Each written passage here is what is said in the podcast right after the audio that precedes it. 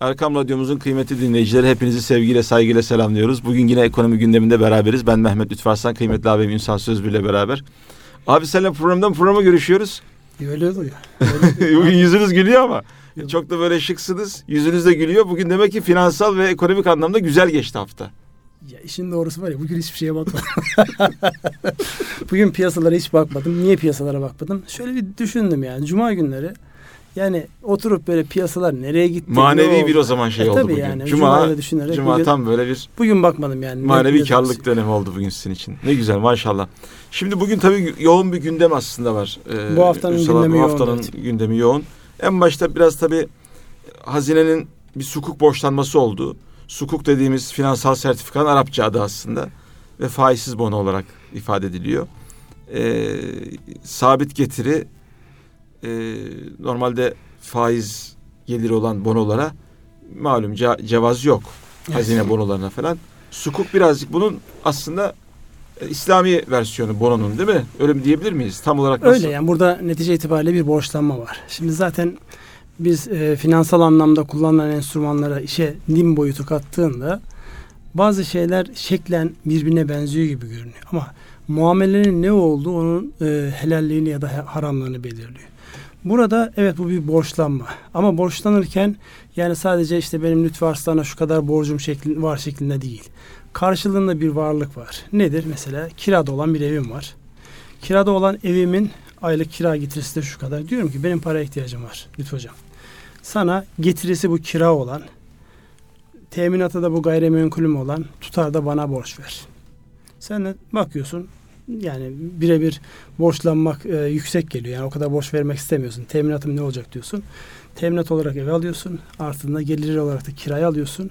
Sonra ben biliyorum 3 sene sonra, bir sene sonra ne kadar zamanda anlaşmışsa ki bu hazineninki 6 yıllık bir borçlanma. O zaman sonunda ana parasını artı kira geliriyle beraber ödemeyi yaparak o sözleşme tamamlanmış oluyor. Yani en basit tanımıyla bu şekilde söyleyeyim. Çünkü İslami finansta borçlanmanın temelinde bir mal hareketi olmak zorunda. Arkada onu destekleyen bir yani bir maddi varlık olmak zorunda. Aksi takdirde Bu hazinenin sukuk borçlanması da o maddi varlık Tabii. ne? yani burada aslında kira sertifikası ihraç edildi. Devlete ait kira getirisi olan bir sürü şey var burada. Yani aklına gelecek işte bazı işte kamu binaları ama kamu aynı zamanda burada kiracı olarak. Yani Evet. burada biraz aslında kamunun kullanmakta olduğu gayrimenkullere bir e, likidite kazandırılıyor. Onun karşılığında bir kaynak elde ediliyor. Yani Dolayısıyla onlar aslında verenler- ekonomiye kazandırılıyor Aynen yani. öyle. Evet. Boş o bina orada duracağına o binayı ben bir anlamda teminat göstererek karşılığında borçlanıyorum. Gelirisi, geliri ne oluyor? O binaya ödemiş olduğum kirayı dönüp öbür tarafında paylaşıyorum. 1.2 milyar dolar. Fena değil. Güzel bir rakam. Onun güzelliği şurada. Daha önceden hukuken burada problemler vardı. Yani hazine sukuk ihracında çok böyle rahat değil. Yıllarca Türkiye'de tartışıldı bu. Önce katılım bankaları başlattı. Sonra işte hazine buna ikna oldu. Burada güzel olan hadise yani Türkiye'nin yatırım yapılabilir notunun kırıldığı bir dönemde düşündüğü rakamın 3 katı kadar talebin gelmiş olması güzel. güzel. Çok güzel. Maliyet ya çok ucuz diyemeyeceğim. Maliyet ucuz değil ama bu dönemde borçlanıyor olabilmek yani sizin size borç verecek birilerinin oluyor olması, itibarınızın olması maliyetten çok daha önemli. Bir de burada yeni bir enstrüman aslında açılmış oluyor değil mi? Yeni bir cephe sanki cep- savaşta açıyormuş gibi. Aslında yeni bir e, hani ekonominin enstrümanları açısından, finansal piyasanın enstrümanları açısından bir çeşitlilik de sağlanmış oluyor. Hocam şimdi borç verenler kimler diye baktığımızda eskiden petrodolarlar vardı. Yani bu petrol zengini İslam ülkelerinin paralarını nerelere aktarıyorlar. Şimdi bunların e, İslami hassasiyetlerinden dolayı onların alabilecekleri ürünler veriyor olmanız lazım. Daha önceden yıllarca biz bunu beceremedik bir türlü. Bir rahmetli Özal döneminde hatırlarsanız bu e, gelir ortaklığı senetleri vardı. Evet, Köprüyü Evet, satarım satarım sattırmam sattırmam hikayesi vardı hikayesi vardı evet. Onlarla bir yol açılmıştı fakat arkasından gelen hükümetler koalisyon dönemlerinde bu çok algılanmadı. Yani bu 15 yıllık e, AK Parti iktidarı döneminde de aslında uzun süre buna tam anlamıyla yoğunlaşılamadı. Fakat son dönemde o piyasanın bize kaynak sağlamadaki önemi bir kere daha anlaşıldı. Çünkü dünyada biliyorsunuz güç dengeleri habire yer değiştiriyor. Evet. Körfez'de para var ve o parayı alabilmek için onların ihtiyacı olan ürünleri onlara sunmanız lazım. Bu iyi bir ürün olarak karşımıza geldi. İnşallah arkası da gelecektir. Yani bu körfeze aslında yönelik bir enstrümandı. Körfez, Malezya, Evet. Yani Endonezya. burada da o dini hassasiyetleri göz önüne tutmak lazım. Bir de bu insanlar neye yatırım yaparlar onu bilmek lazım. O o o yatırım yapanların nabzını tutmak açısından önemli bir enstrüman aslında bu. Yani eskilerin sözü var ya marifet iltifata tabidir, müşterisiz meta zayidir. Evet, evet. Şimdi sizin müşteriniz yoksa bir şey üretmenin bir anlamı yok. Burada da müşteri var. Diyor ki bana sana ben borç vermek istiyorum ama benim hassasiyetlerime özen göster. Evet, yani senin aynen. kafana göre değil, benim ihtiyacıma göre bir ürün geliştir. Ben o ürünü alacağım sana. Söz, destekle vereceğim. Şu an o desteği almış görünüyor Türkiye. İnşallah arkası gelsin. Ee, aksi takdirde bu yatırım yapılabilirlikten çıkmış, çıkmış olmaktan dolayı yani e, son dönemde aslında sizinle şey konuşmamız da lazım. Kredi garanti fonuyla sağlanan kaynakların piyasayı nasıl rahatlatıp rahatlatmanın da bir konuşmamız lazım. Çünkü biz e, yurt dışından borçlanarak bankacılık sistemi yurt dışından borçlanarak borç veriyor, kredi veriyor. O borçlanmada en ufak bir tıkanıklık olursa ya da istenen akış sağlanamazsa içerideki ekonomi tıkanır. İşte onu da düşünerek zaten şu an hükümetin almış olduğu özellikle kredi garanti fonu üzerinden şeyler var. Sizin sorularınız arasında var mı bilmiyorum ama oraya da bir gireriz. Kre- tamam girelim Ünsal abi kredi garanti fonundan başlayalım isterseniz. Kredi garanti fonu Şimdi kredi garanti fonu şu böyle daralan zamanlarda bankalar e, müşterilerine yeni kredi kullandırmakta ya da mevcut kredileri devam ettirmekte biraz çekingen davranırlar. Sebebi şu firmaların e, finansal yapıları bozuluyor. Yani gelir giderler arasında denge bozuluyor. Bu da bilançolarına yansıyor. Bilançolarına yansıyınca bankaların kendi e, ne derler kredi verme politikaları, usulleri gereğince o firmalara ya yeni kredi vermekten ya da mevcut krediyi geri çağırma konusuna aşamasına gelir. Orada hükümet gördü bunu. Piyasadaki bu daralmayı gördü ve şunu söyledi.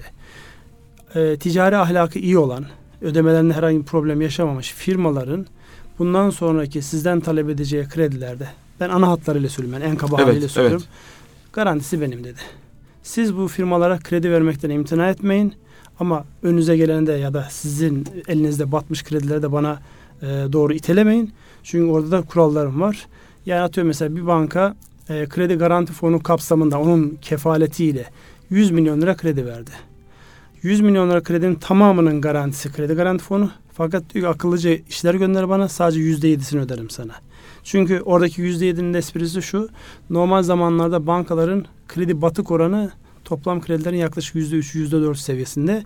Kriz dönemlerinde bu %7'ye çıkar. En kötüyü düşünerek evet. en Evet. böyle kötü zamandaki olabileceği kadar olan alırım. Yoksa önünüze geleni yani hiç kredi verilmeyecek olanları da bana göndermeyin. Ahlaklı olan, ödeme ka- kabiliyeti olan, geçmişte sıkıntı yaşamamış ama gelecekte ümit veren firmaları siz arkasında durun. Ben de sizin arkanızda durayım. Güzel. Yani bu an aslında bir kamunun bankalara daha rahat ve esnek olmaları noktasında sağladığı bir imkan. Piyasayı rahatlatmak için yapmış Evet. olduğu bir imkan. Çok güzel. Peki bunların siz ortaya çıkarttığı bu imkanın e, demin ilk onu telaffuz ederken bir yorum yaptınız. E, piyasayı rahatlattığını mı yoksa Ya şöyle şimdi e, yatırım yapılabilirlikten geri düştük ya biz. evet evet Dolayısıyla yurt dışından para bulamayınca bankalar daha çekingen davranıyorlardı. Yani bu paraları verirsek geri gelir mi gelmez mi noktasında. Devlet işte burada devreye girdi. Dedi ki kredi garanti fonu vasıtasıyla piyasaya para vermekten imtina etmeyin. Korkak davranmayın. evet. Ya o Ve- dışı dış aslında piyasaların sağladığı likiditeyi dengelemiş oldu bu anlamda. Evet oradan gelecek o korkuyu, endişeyi devlet bu kanalla nötralize etmeye çalıştı. Ki büyük ölçüde de başarılı oldu. Geçen hafta bir haftada 20 milyar TL kredi garanti fonundan kredi verildi. Bunlar sıkı rakamlar yani Evet, az evet. rakamlar değil. Yani hakikaten bu anlamda da gerçekten ciddi bir ekonomik böyle nabız e, takip eder gibi bir ekonomi yönetimi var. E, akıllı uslu kendine göre işler yapıyor. E, önlem alıyor. E, bir kriz yönetimini gerçekten e, andıracak işlerde de önlemler almaktan çekinmiyor. Güzel yani o anlamda. Ya piyasanın içerisinde olması lazım. Yani eskiden Evet. şey vardı böyle hiç e, piyasayı görmemiş sadece memuriyetten ya da işte atıyorum siyasetten gelmiş olsa bile hiçbir şey yönetmemiş insanların e, oralara geldiği noktadan şimdi piyasanın içerisinde ticaret yapmış, para batırmış. Yani ticaretin bütün evet, evet. e, ne derler Makro badireler- dengeleri bilen. badirelerini atlatmış, makro dengeleri dediğiniz gibi bilen insanlar daha çok e, yönetime geldikçe üretilen fikirler de daha işlevsel oluyor. Daha evet, daha pratik oluyor. Daha efendim elle tutulur şeyler oluyor. Biz aslında buraya sukuktan girdik Ünsal abi. Evet. Bir de gayrimenkul sertifikası var TOKİ'nin çıkartmış olduğu. Onunla ilgili de O, e, O da ilginç bir malum- enstrüman. Yani şimdi paraya yani ev almaya gücünüz yetmiyor. Ee, hiç olmazsa sana bir o, o da verelim diyor öyle mi? Öyle bir şey Şimdi nasıl? aslında yeni yeni bir ürün değil. Yaklaşık bundan 20-25 sene önce bu halkalı ilk e, toplu konutlar icat edildiğinde daha doğrusu inşa edildiğinde icat lafı yanlış oldu orada. İnşa edildiğinde o dönemdeki TOKİ'nin geliştirmiş olduğu bir sertifika sistemi vardı. Aynı bu mantıkla yani siz eve gidip işte 500 bin lira verip eve alamıyorsunuz. Paranız biriktikçe şu anki rakamlar üzerinden söylüyorum 42 buçuk liranız olduğu sürece gidiyorsunuz birer tane alıyorsunuz. Her 42.5 lira için bir tane sertifika alıyorsunuz.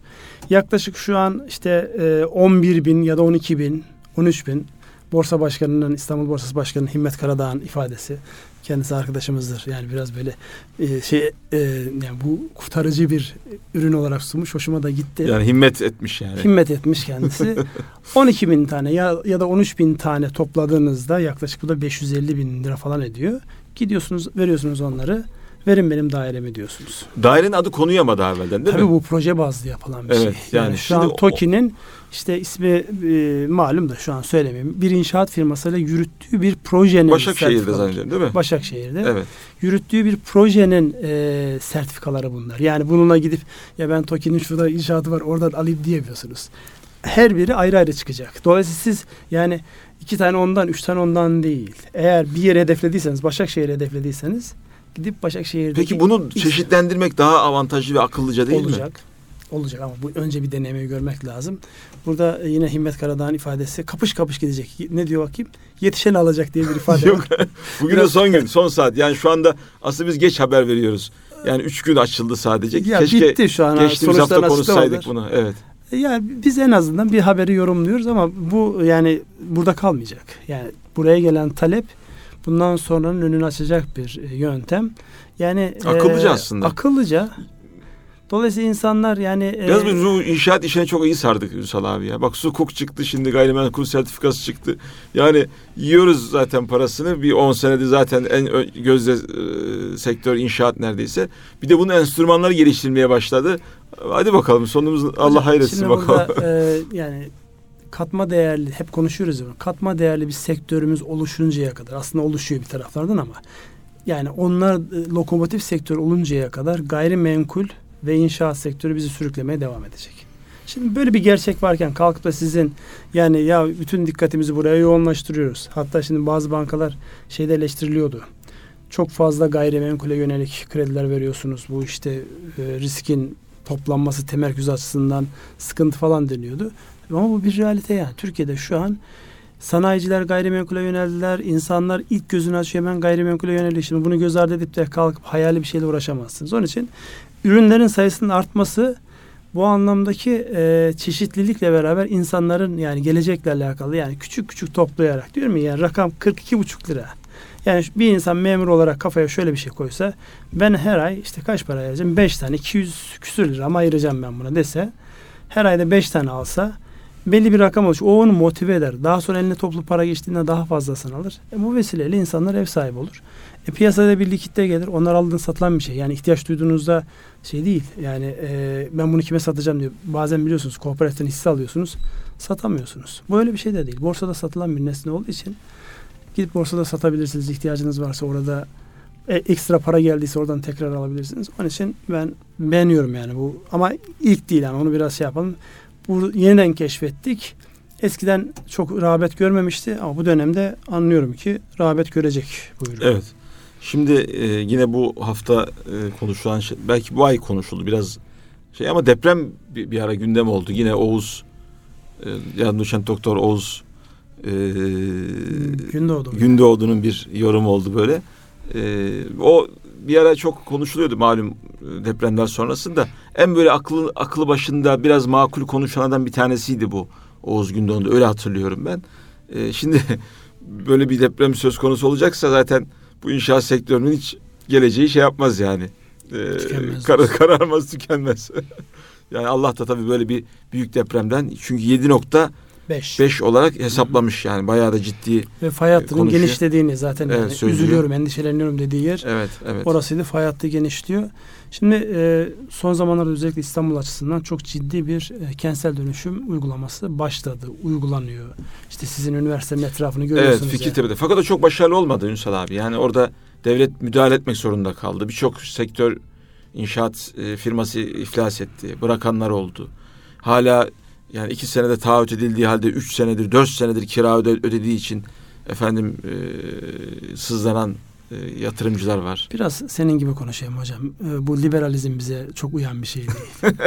yani liberal olarak yani müteahhitlerle oradaki hak sahiplerine karşı karşıya bıraktılar. Yani ben yok ben kendi, kendi rolümü kimseye vermem Müsal abi. Sen tamam, yok, sen senin... liberal gibi konuşmaya devam et.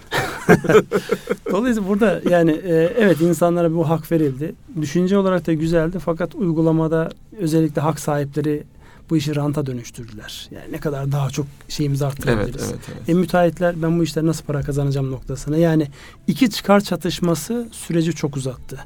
Ve burada her zaman olduğu gibi ortada yeni bir şey varsa bir fırsatçılar e, peyda olur. Ekonomik gücü yoktur. O işi yapabilecek kabiliyeti de yoktur ama o dönemdeki insanların e, para kazanma iştahını tetikleyerek e, pozisyon alanlar, rol alanlar Burada da olayın gecikmesine sebep oldu ama daha iyi uygulamalar da oldu. Yani çok güzel, gayet böyle başarılı olan mesela Esenler'de ben gittim gördüm yani daha önceden son derece böyle şey olan, sıkıntılı olan yerleri yıkmışlar, yeniden yapmışlar, yeşillendirmişler. Birçok yerde var. Zeytinburnu'nda hakeza. Üsküdar'da. Doğrusu Doğu ve Güneydoğu'daki uygulamaları merakla bekliyoruz. Onlar biraz belki başarılı olacak gibi sanki. O hendek e, şeyleri zaten kentsel evet, dönüşüme evet. sebep oldu zaten. evet evet aynen. Yani oralarda inşallah güzel yapılaşmalar olacak. E, tabii bu yapılaşmalarda da e, hep böyle insana, medeniyete yani birlikte yaşama e, kültürüne katkı yapacak yapılaşmalar olmasını insan doğrusu temenni ediyor. Diğer türlü insanı birbirinden kopartan, tamamen yabancılaştıran e, o e, hem ruha hem fıtrata aykırı e, yapılaşmaların cidden e, getireceği bize bir şey yok yani. Ve onların hakkı da hakikaten deprem olur sanki öyle Ama geliyor onları bana. Onları iyi anlatmak lazım. Karar vericilerin ona çok iyi bakması lazım. Gerçekten olay sadece insanların lüks içerisinde yaşaması değil. Çünkü bir müddet sonra lüks batmaya başlıyor. İnsan olmanın temeli. Yani biz işte bir sitede oturuyoruz. Hemen yanımızda cami. Fakat ben camiye gidebilmek için 700 metre yürümem lazım. Çünkü yani caminin bulunduğu yerle sitenin çıkış arasında inanılmaz bir fark var. Yani gidiyorsunuz tekrar geri dönüyorsunuz. Yani bunları yaparken biraz ya burada yaşayan insanlar bunlara nasıl ulaşacaklar? Evet. Nasıl sosyalleşecekler? Nasıl e, çıkıp yürüyecekler? Onlara e, azam özen göstermek lazım. Yani şehirle insanı o birleştiren özellikle işte Saadettin Hoca'nın radyomuzda da e, zaman zaman anlattı ben keyifle dinlediğim bir şey var. Yani insanı atlayan her şey sonunda başka bir fatura olarak geriye geliyor. Kesinlikle öyle. Yani karadaki, havadaki o fesat dediği Kur'an-ı Kur'an-ı Kerim'in o, o ortaya çıkıyor. Ve ecdada geldi geçti diyorlar da bizim ecdattan öğreneceğimiz çok şey çok var şey Ünsal abi. Çok şey var. Yani şehrin merkezine o camiyi, o külliyeleri, o efendim e, mezarlıkları koyup da böyle yani bir orada bir kainat tasavvuru var, bir insan tasavvuru var. Nereye koyduğuna dair insanı böyle bir e, çok ciddi bir bilinç var ama biz ondan çok fersah fersah uzaklaştık. E, bu e, 2016 büyüme rakamları açıklandı evet. bu arada. E, fena değil sanki. Yani iyi, en azından geçmiş performanslara göre. Hemen yansımaları da oldu. Yani Türkiye ile alakalı karaları bağlamış. Yani Türkiye'de bir sürü olumsuzluk e, ne derler destanlar yazan yatırım bankaları hemen raporlarını değiştirmeye başladılar bu çıkan rakamdan hmm, sonra. Hmm, evet. Hemen yani Mehmet Şimşek'in de bayağı böyle heyecanlı bir şey oldu yani. O da çok hoşuna gitmiş herhalde rakamlar. Çok güzel bir basın açıklaması yaptı. Ya daha Mehmet, da gelişeceğiz, daha da genişleyecek falan gibi. Mehmet tarzında. Şimşek'ten daha fazla faydalanabiliriz. Çünkü bu yatırım bankalarının dilinden en iyi o anlar. Yıllarca bir yatırım bankasında e, rapor yazdı. Bir yabancı bir bankası değil mi? Yabancı bir yatırım bankasının evet. Londra ofisinde yıllarca rapor yazdı. Dolayısıyla onların neye hassasiyet gösterdiğini bilen bir beyin Ondan bu anlamda daha fazla faydalanabilir. Ama bu şu da bir gerçek yani 15 Temmuz gibi aylarca biz yani dikkatimiz başka yere kaymış olmasına rağmen 2.9 2.9 çok güzel bir rakam. Yani evet. Türkiye'yi kurtaracak olan büyümeler %5'tir. 4-5'tir değil mi? 4-5'tir ama böyle bir ortamda aylarca insanların dikkatinin iş dışında var olma savaşına döndüğü bir ortamda böyle bir rakamın ortaya çıkması büyük bir başarı. Bu da yani gelecekle alakalı işte önümüzdeki o belirsizlikler kalktığında hızlanacağımızın en güzel işaretleri evet. bunlar. Kişi başı yıllık gelir de telaffuz edelim. 10.807 dolar. O nasıl bir rakam? O da iyi bir rakam ama o daha önceden konuştuğumuz orta gelir tuzağını henüz daha aşabildiğimiz bir rakam Aslında değil. tam burada dönüp dolaşıyoruz değil mi? Evet. Orada duruyoruz yani. 11 bin ile 9 bin arasında bir dönüp dolaşıyoruz. Zikzakımız var. O evet. zikzak artacak dediğim gibi katma değerli projeler, katma değerli zihin, fikir neyse adı onlara ihtiyacımız olacak. Evet. Abi bir diğer gelişme e, biraz can sıkıcı bir gelişme ama Mehmet Hakan Atilla'nın bu Halk Bankası Genel Müdür Yardımcısının Amerika'da alıkonulması meselesi. O konuda ne bir nasıl bir yorum yapacaksınız? Şimdi ondan önce tabii hemen yansımalar e, kötü oldu. Mesela o gün Halk Bankası hisseleri yanlış hatırlamıyorsam %19 gibi bir gerileme Evet yüzde yirmi diye ben de duydum. Evet. Bir evet. önceki gün e, gelen pozitif haberlerden dolayı bankanın hissesi %5 prim yapıyor. Bu haber geldiğinde %19, %20 geriliyor. Şimdi eğer şahsa yönelik yani Amerika'nın koymuş olduğu bir ambargonun delinmesiyle alakalı işte o zarraf meselesinden dolayı şahıstan hareketse çok fazla etkisi olmaz. Ama kuruma yönelik bir şey olursa bu Türkiye'yi çok olumsuz etkileyebilir. Çünkü sizin en önemli müesseselerinizden bir tanesi o anlamda e, töhmet altında kalmış demektir. İnşallah o aşamaya gelmez. Burada benim e, şöyle bir e, şeyim var. Özellikle bu Amerikan filmlerinde bize öğretilen şeyler var. Her başsavcının bir senatör olma hayali var da. evet. Buradaki şeyler de yani oradaki adalet mekanizmasının özellikle bu savcılar tarafında, hakimlerde o çok fazla yok ama savcılar tarafında böyle ses getiren işlere el atmak, onları işte Kamuoyunda popüler olmak popüler dolayısıyla. olmak, onların bir de yani savcının iddiası ölçüsünde karara bağlatmak onlar açısından fevkalade prestijli meseleler.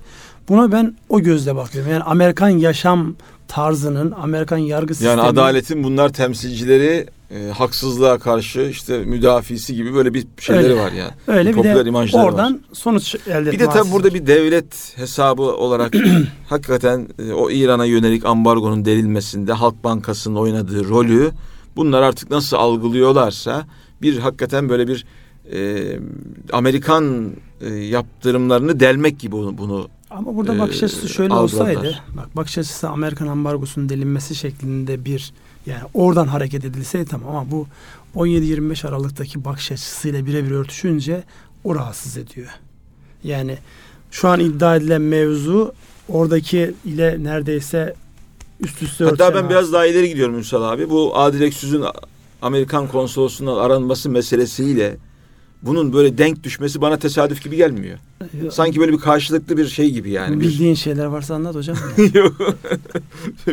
Bildiklerimiz e, bu şimdi açık istihbarat diye bir şey var biliyorsunuz. evet.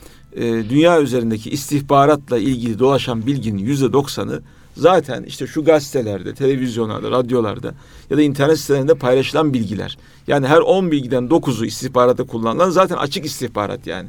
Dolayısıyla aslında iş analize kalıyor biraz. Yani ortaya Neresi, bizde neresi istihbarat açıksa zaten bu.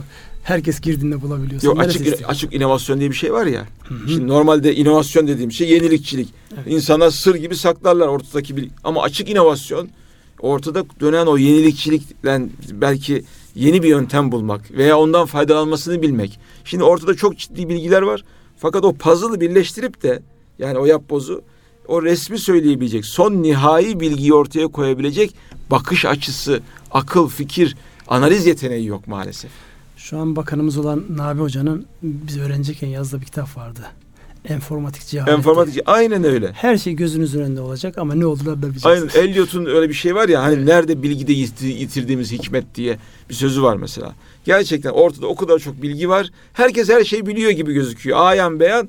Fakat bunu o büyük resmi gösterip işte bak şeytan budur diye gösterecek maalesef e, bir akıldan, fikirden, hikmetten ve idrakten yoksunuz. Yani bu anlamda da ben bir ortada çok ciddi belki birçoğumuzun e, böyle hissettiği ve fakat aslında devletlilerin bildiği çok ciddi e, böyle atışmaların olduğunu düşünüyorum. E, onlar olacak Yani ki devlet şahmat. olduğunda. Evet. Yani dediğin gibi yani bir haberle bir haberin örtüşmesi yani işte o bankacının orada tutuklanmasının arkasından bu haberin gelmesi, işte Dışişleri Bakanı'nın gelmesi. Orada muhakkak devletler arası satranç oyununda bunlar öylesine e, ortaya çıkmış şeyler değil. Ama işte biz yine diyelim hikmetinden sual olmaz. Biz bilmeyiz. Büyükler bilir. Şimdi bu Göreceğiz, zaman şöyle göreceğiz. siz de kamuda e, bulundunuz e, Ünsal abi. Yani bu arkadaşımızın mesela dönüp de orada e, kendisinin e, savunmasının ilk alındığı sırada mahkeme salonunda dönüp de işte konsolosluk yetkililerine işte karım bana avukat tutsun. Yani şimdi bir kamu bankası bu sonuçta. Devletin de bir e, bankasının yetkilisi bu. Bunu devlet savunmayacak mı? Bu kendi kendini Ama işte orada kuruma yönelik değil şahsa yönelik olduğu için yani şöyledir. Tam usulen- nedir oradaki suçlama? Yani şimdi o suçlamanın yani henüz daha mahkemenin neyle itham ettiği noktasında elimizde çok öyle geniş yani açık istihbarat diyorsun da buradaki istihbarat çok açık değil. Ama anladığımız kadarıyla o işlemin yapıldığı dönemde bu dinlemelerde işte Zarraf'la bu kişi arasında yoğun bir konuşma. Ha, onu, telefon trafiği var. onu Evet. işte FBI mi dinledi yoksa bizim onun yerlileri yerli uzantıları mı dinledi? Orayı bilmiyoruz tabi. Ama bir gerçek var şu an şahsa yönelik gibi duruyor. Şahsa yönelik olunca şahsı savunacak yani ihtimaldir ki tabi hükümet onun arkasında duracaktır. Devlet arkasında duracaktır ama yani netice itibariyle bu şahsa yönelik bir ithamsa aileden birisinin onun üzerinden insanlara yani e, şey Savunma yapması, yapması savunma tabii çok yapması tabii. son Tabii. derece normal. Burada belki e, tabii bilemediğimiz bir şey eğer gerçekten o dönemde görev yapan ve o ilişkileri yürüten kişi ise bu ihtimal düşünülerek çünkü Zarraf da yanlış hatırlamıyorsam bir, bir buçuk yıldır orada tutuklu. Şimdi bunu düşünerek o kişinin yani bir e, uluslararası roadshow'a çıkması yani kredi görüşmelerine çıkması. Onun Gidiyor geliyor biliniyor bu. olmamış. Çok ciddi gitmiş gelmiş. So- Bu bu vakitte niye böyle bir şey oldu mesela? İşte bu vakitte ne değişti diye bakmak evet, lazım. Evet. Biraz da tabii bu görevden alınan Amerika'daki görevden alınan savcılarla alakalı hadise var ya. Evet. Ben orada yine aynı şey diyorum. Yani arkadan gelen birisinin evet burada bir ekmek var deyip e, atladığı bir şey gibi de olabilir. Yani ille de bir siyasi ille de şey olması gerekmiyor. O tarafı muhakkak vardır. Ama ve lakin yani burada bir savcının da böyle durup dururken bir hazır burada bir e, ne diyecek gidecek mesafe var. Orada bir yürüyeyim de demiş olabilir. Bu savcının ben doğrusu bu mevcut yönetimde değil de daha hatta eski yönetimde de değil. Derin Amerika'yla ya da o CIA'nin FBI'nin bir şekilde içinde olduğu e, o derin devlet operasyonlarıyla Biz ilişkili. bugün bayağı derin konulara girdik hocam. Evet evet. Onunla ilişkili olduğunu düşünüyorum. Dolayısıyla e, bu Trump'la falan alakalı değil yani. Dışişleri Bakanı'na soracağız dediler ama Dışişleri Bakanı'nda ne soracaklar da ne e, elde edecekler bilemiyorum. Çünkü CIA FBI arasında da bir tür Trump'la hala bir şey var yani çekişme var o anlamda. Evet. Evet. Ya orada çekişme var. Yani şu an Amerika zaten kendi içerisinde daha önceden de konuştuk ya Trump'ın o 90 günü çok değerli. Yani biz Kredisi tüketiyor.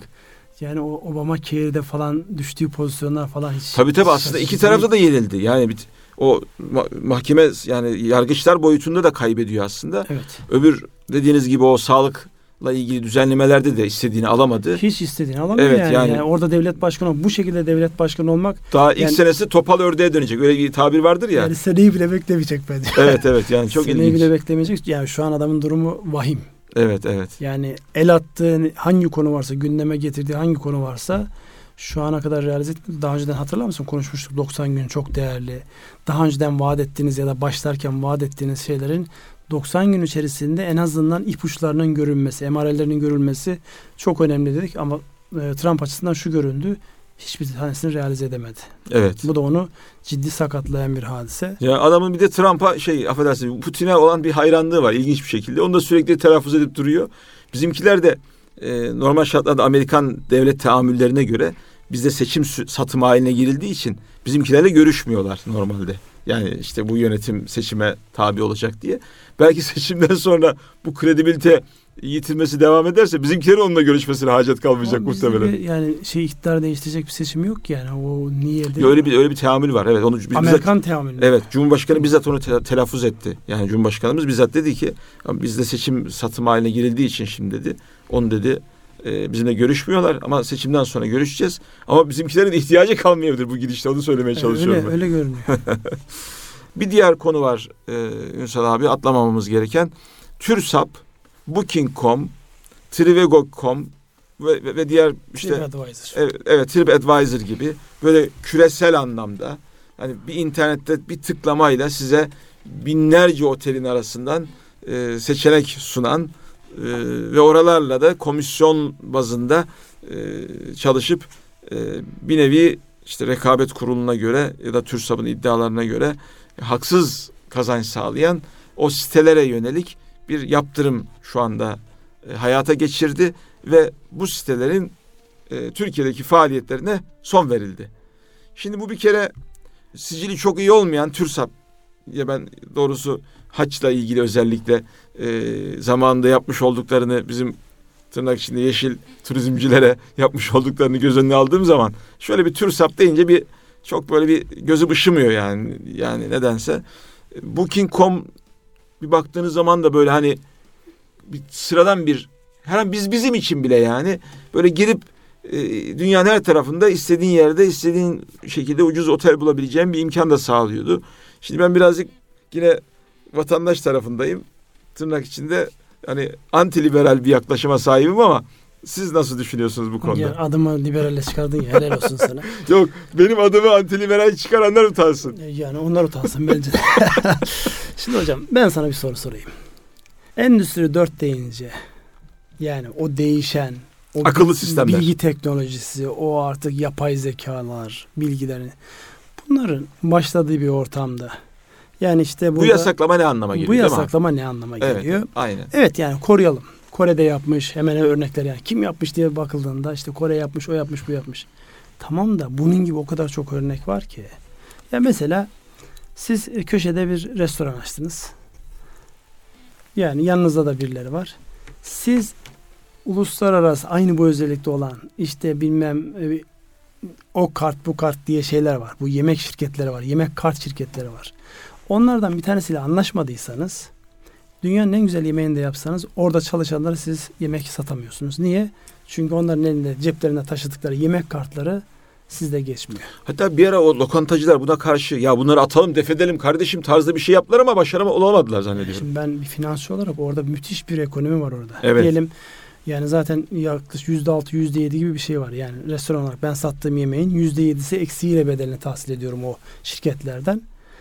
Sonra şirketler dönüyor bana diyor ki senin paraya ihtiyacın varsa biz sana senden olan şu kadarlık şey alacağımızı erken olarak kullandırabiliriz diye bir daha bir, bir finansman geliri elde edebiliyorlar. Yani hepsi yapıyor anlamında söylemiyorum.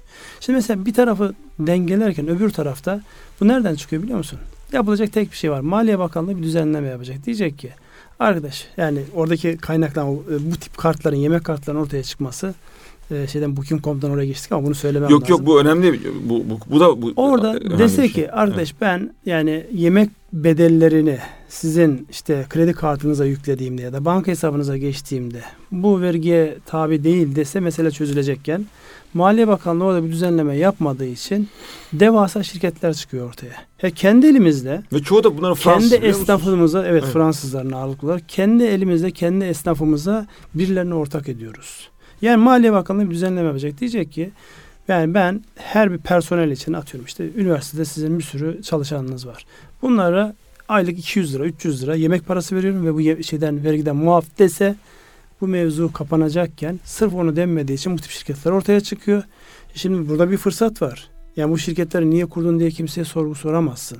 İşte aynı şey eee, bu eee, Booking.com, Tri- TripAdvisor, Tri- Trivago. Tam olarak bunlar ne yapıyorlar? Bunu bir onlar şunu yapıyor. Şimdi otellerle anlaşma yapıyor. Ben diyelim bir otel yaptım. Bana müşteri lazım. Ama henüz daha tanınmıyorum. Gidiyorum bunlarla anlaşma yapıyorum. Diyorum ki ben bana yönlendireceğiniz sizin kanalınıza gelen eee, işte misafirinden elde ettiğim gelirin yüzde yirmisini, yüzde on beşini neyse o anlaşıyorum sana vereceğim diyorum. Daha doğrusu onlar bana teklif ediyorlar. Ben de kabul ediyorum. Çünkü oteli açmışım e, 10 milyon lira, 20 milyon lira para harcamışım. Bana müşteri lazım. En kolay müşteri nereden gelir? Ya gidip bir acentayla anlaşacağım ya bu tip yapılarla anlaşacağım. Acentayla anlaştığınızda şimdi bizim hizmet sektörünün kendine has yani az önce sizin TURSAP'la alakalı söylediniz ama genel anlamda bizde yani bir işte o aracılık yapanlara karşı bir güvensizlik vardır. Zaman zaman bu, biz bunu bu danışmanlık işlerinde de hissediyoruz. Yani size yani e, lütfen yani para para kay- kay- e, kaybetmek gibi yani daha doğrusu para kaptırdığını düşünüyor Aynen insanlar. Nereye girdin sen? Aracılık yapıyorsun. Kabzımallık gibi yani çok affedersiniz böyle bir şey. Dolayısıyla aracılık hadisesine eskiden gelen şey hatta hatırlarsın eskiden bu işin fetvası falan da yoktu. Yani komisyon al, alınarak elde edilen gelirler uygun değildir falan diye böyle çok sert fetvalar Evet. da var bu işin. Dolayısıyla şimdi insanlar bunlara muhatap olmamak için hazır bir sistem var orada. Dünyanın dört bir Brezilya'dan bana müşteri gönderen bir yapı varsa ben hiç sesimi çıkarmadan döner buna razı olurum. Şimdi acentalar buna itiraz ediyorlar çünkü öyle bir hal geldi ki artık acentalar üzerinden kimse gelmiyor. Acentaların kendilerine objektif e, değerlendirmelerle fiyatlama yapmadığı konusunda bir algı var. Bir de o Booking.com'dan mesela ilginçtir. Sizden önceki refikimiz bu programda Osman Şentürk de böyle Booking.com'dan bir e, book yaparak daha doğrusu e, bir otele gitmiştik. Medine'de zannediyorum. Hı hı. Veya Mekke'de, Mekke'de. Şimdi orada bir takım şeyler var. E, referans olmak. Yani ben bu hizmetten memnun kaldım dediğiniz zaman Booking.com'un bir de bir sonraki o otelle ilgili rezervasyonunda bu sizin yorumunuz gözüküyor. Dolayısıyla Booking.com'dan aferin alabilmek için oradan gelen müşteriye çok daha güzel davranıyor. Hocam otel Kapadokya'da ki otel sahipleriyle bir dönem o dönemde orada e, yoğunca bir e, şey olmuştu, çalışmalar olmuştu. En büyük korkuları bu tip sitelerde kendileriyle alakalı çıkacak olumsuz bir yazının olmasıydı. Evet, evet. Yani bu ya Türkiye'deki bütün otelcilerin en büyük korkusudur bu. Yani buradaki olumsuz bir yorumu yaşamamak adına inanılmaz dikkat ediyor. Ama acentada böyle bir sıkıntı yaşasanız kimsenin umurunda olmuyor. Şimdi artılar var, eksiler var. Evet bu yani bireysel müşteriyi koruyan bir şey bu Ünsal abi aslında. Kesinlikle. Ama işte şey, şeyin insafına kaldıysanız ajantaların. Ya ben şimdi şeye giderken, yurt dışına giderken atıyorum mesela Paris'e gidecek olsam. Bana imkan sağlamış. Ben giriyorum oradan otelimi ayarlıyorum. Fiyatlarını karşılaştırıyorum. Bana en uygun olacak oteli ve onun şeylerini bana sağlayacaklarını görüyorum. Ve rezervasyonumu yapıyorum. Satın almamı da yapıp gidiyorum. Şimdi bir bu var. Bir de gidip hiç tanımadığım bir acentadan yani onların bir anlamda insafına kalarak ve alternatiflerini görmeksizin bana ne tarafı şey yap. Yani şimdi bunu Ve benden alacakları lazım. komisyonun belki ne kadar olduğunu da bilmeden. bilmeden. Evet. Dolayısıyla yani burada evet bir koruma var. Acentalar korunsun. O yapılsın bu yapılsın ama yani bir adım sonrasında isteseniz de zaten bunu engelleyemezsiniz. Yani şu anki bu korumacı mantık yerine yani şu soruyu sormaları lazım. Yine bir koçluk sorusu geliyor. Ne yaparsak insanlar internet sitelerine değil de biz acentaları tercih ederiz sormaları lazımken aman yasaklayın biz öldük noktasına geliyorsa e doğru yasaklayın. Aslında bu konvansiyonel ekonomiyle bu işte bilişim teknolojileriyle ortaya çıkan ekonomi arasındaki mücadele bu. Aynen öyle. Ve yenilecekler Ünsal abi. Yani bunun yani o sorduğunuz sorunun e, internetle savaşmak olduğunun farkında değiller yani. İnternetle savaş şu anda kazanabilecek. Şimdi Uber diyoruz mesela bu bir ara biz bunu çok konuştuk. Yani taksiciler Uber'e karşılar. Ama öyle bir şey çık, çıktı bir teknoloji ve bu gittikçe artacak. Bir taksi uygulamaları, Uber uygulamaları bunlar arttıkça yani bireysel müşteriye güç veren uygulamalar arttıkça ve çoğaldıkça bu tür e, kurumsal ya da ajanta ya da ara aracı firmalar azalacak ya da bir şekilde ortadan kalkacak. Bunu görmek lazım. Yani mesela Tesla örneği var. Çok ilginçtir. Elektrikli e, araç. otomobil, Hı. araç. Yani bugüne kadar ürettiği Tesla'nın ilk 7 sene zarar etmiş. Bugüne kadar ürettiği otomobil sayısı 55 bin. Bu kadar yani. General Motors 10 milyon araba üretiyor. Diyelim 55 milyar dolarlık bir şeyi var. Piyasa değeri var. Neredeyse bunun yüzde yetmişine yaklaşmış e, Tesla'nın şeyi e, piyasa değeri. Şimdi peki Tesla'nın avantajı ne? Daha doğrusu iddiası ne? Gelecek. Ben diyor hem gelecek İnsanlar ona yatırım yapıyorlar. Bir de Ünsal abi çok önemli. Son kullanıcıyla benim aramda kimse olmasın diyor. Ne dağıtımcı olsun, ne servis olsun, ne şu olsun, ne bu olsun. Dört tane lastik tekeri, iki tane silecek ve bir tane hava filtresi dışında bunun yedek parçası da olmasın diyor. Yani bu aslında yeni üretim biçimleri, yeni tip müşteri. Hani o işte kuşaklardan bahsediyoruz, tüketici kuşaklarından. Aslında bu yepyeni bir anlayışı ifade işaret ediyor. Aslında birazcık bu turizmcilerin de, TÜRSAP gibilerin de bu yeni dalgayı, yeni müşteri ihtiyaçlarını birazcık anlamak noktasında efor sarf etmeleri gerekiyor diye düşünüyorum. Kesinlikle doğru. Bunun yansıması hatta şeylerde var yani bildiğimiz işte köşedeki market. Marketler artık aracısını kaldırmış aracıları kaldırmış marketler şu an gözde. Niye? Son kullanıcı olarak bana en makul fiyatı o veriyor. Yani doğrudan tarladan gidip alıp geliyor. Fiyatları görüyorum, karşılaştırıyorum. Yani bir müddet sonra bizim pazarlar da bu, bu yüzden ciddi dayak yiyecekler. Çünkü yani o aracıların üzerine bir de kendilerinin yani günlük alımlardan dolayı koymuş oldukları şeyler var. Ciddi marjlar var. Dolayısıyla yani önümüzdeki dönem artık aracıların ortadan kalktığı, ki biz yani ilk onu şeyde gördük Türkiye'de. E, ee, 2000'li yılların başından itibaren ilk sıkıntıya giren firmalar toptancı firmalar oldu. Artık toptancı falan yok farkında. Evet, evet, evet, evet. Çünkü yani market zinciri arttıkça ben devlet yönetimi olarak tercih ederim market zinciri. Niye? Disipline ediyor. Her şey kayıt altında. Vergimi alıyorum. Enflasyonun kontrolünde çok ciddi katkıları var. Çünkü müşteriye en uygun fiyattan verme iddiasıyla yola çıkmışlar. Saptıkları zaman zaten kaybediyorlar. Dolayısıyla bunları görmek lazım. Yani devleti yönetenlerin de, şirketi yönetenlerin de ve piyasada bu işe karar veren insanların da artık dünya bambaşka bir noktaya doğru gidiyor. Yani ezerek gelen bir değişim var.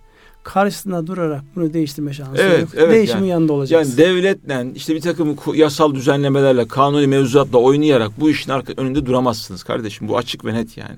Şimdi çok ilginç bir şey abi. Çok alakalı değil gibi gözüküyor ama şirketlerde şöyle bir trend başladı şimdi. Özellikle bu hani 20-30 yaş arasında biraz da artık böyle göbeklendiğini işte bir takım kilo almaya başladığını düşünen yeni jenerasyon diyet e, yiyecek sipariş ediyorlar.